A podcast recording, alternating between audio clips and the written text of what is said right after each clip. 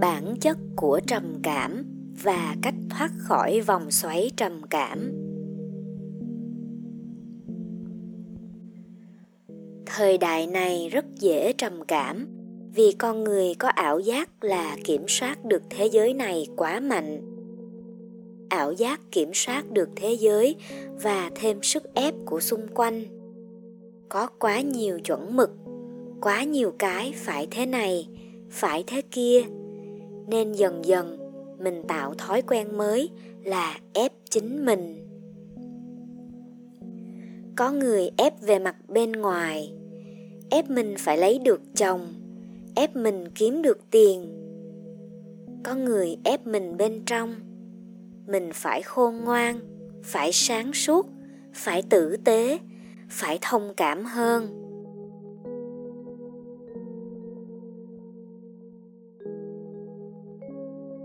Khi ép mình cái gì đó, mình không làm được, thì thấy mình bất lực, yếu kém, dốt nát, ngu muội. Suy cho cùng, con ép mình làm điều gì đấy mà không thành công, thì con sẽ cảm thấy bất lực. Khi bất lực, con đổ lỗi ngay cho mình. Lỗi của mình mình kém, mình dốt mình không làm được thì mình mới thế chứ. Đầy người làm được sao mình không làm được? Trách cứ đủ lâu thì thành trầm cảm thôi mà. Con ép mình không được thì đổ lỗi cho mình.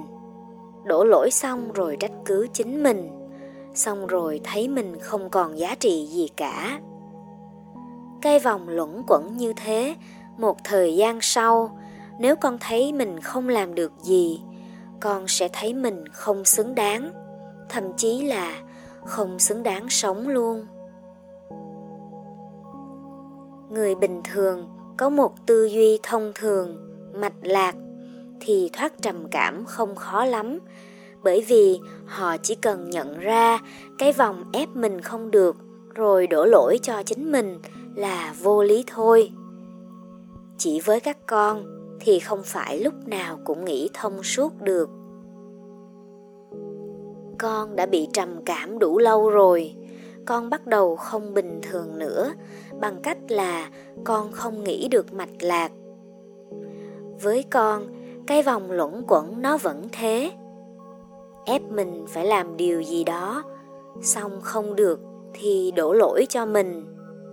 Đổ lỗi xong rồi trách cứ chính mình xong rồi thấy mình không còn giá trị gì cả. Không đáng sống, không đáng tồn tại, không xứng đáng. Xong rồi làm những chuyện điên rồ. Cách thoát khỏi vòng xoáy trầm cảm là thấy tiến trình ép mình không được thì đổ lỗi cho mình. Xong ép mình tiếp, xong lại không được.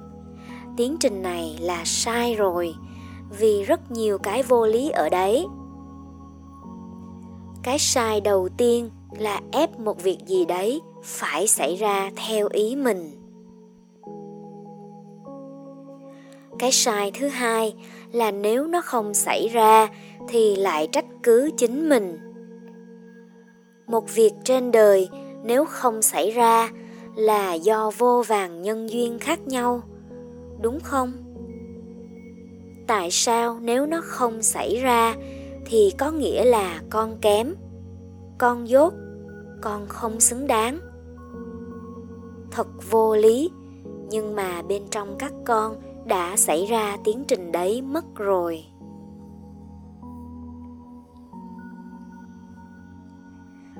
Vì vậy, vòng luẩn quẩn đấy phải cắt, phải gãy ở đâu đấy? Nó phải gãy đâu đấy trong tiến trình này. Gãy xong thì hết trầm cảm. Ví dụ, con có thể cắt ngay từ gốc là không ép mình nữa thì hết trầm cảm.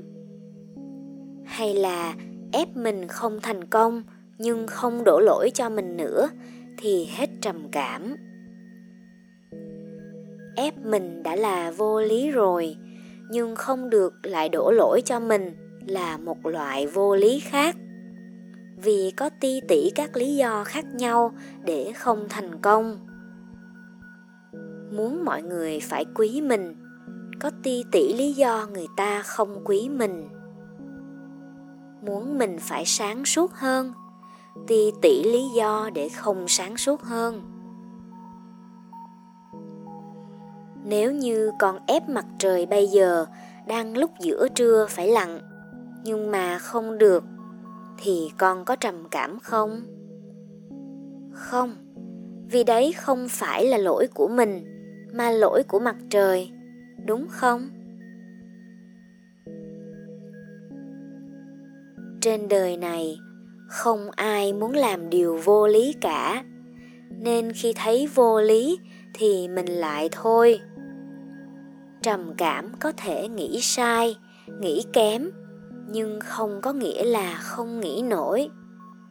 Nên bất kỳ khi nào con nghĩ được thì phải lập tức hướng sang nghĩ đúng ngay.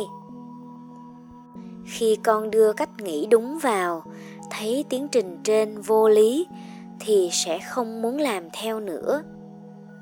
Đấy là cách ra khỏi trầm cảm nhanh hơn.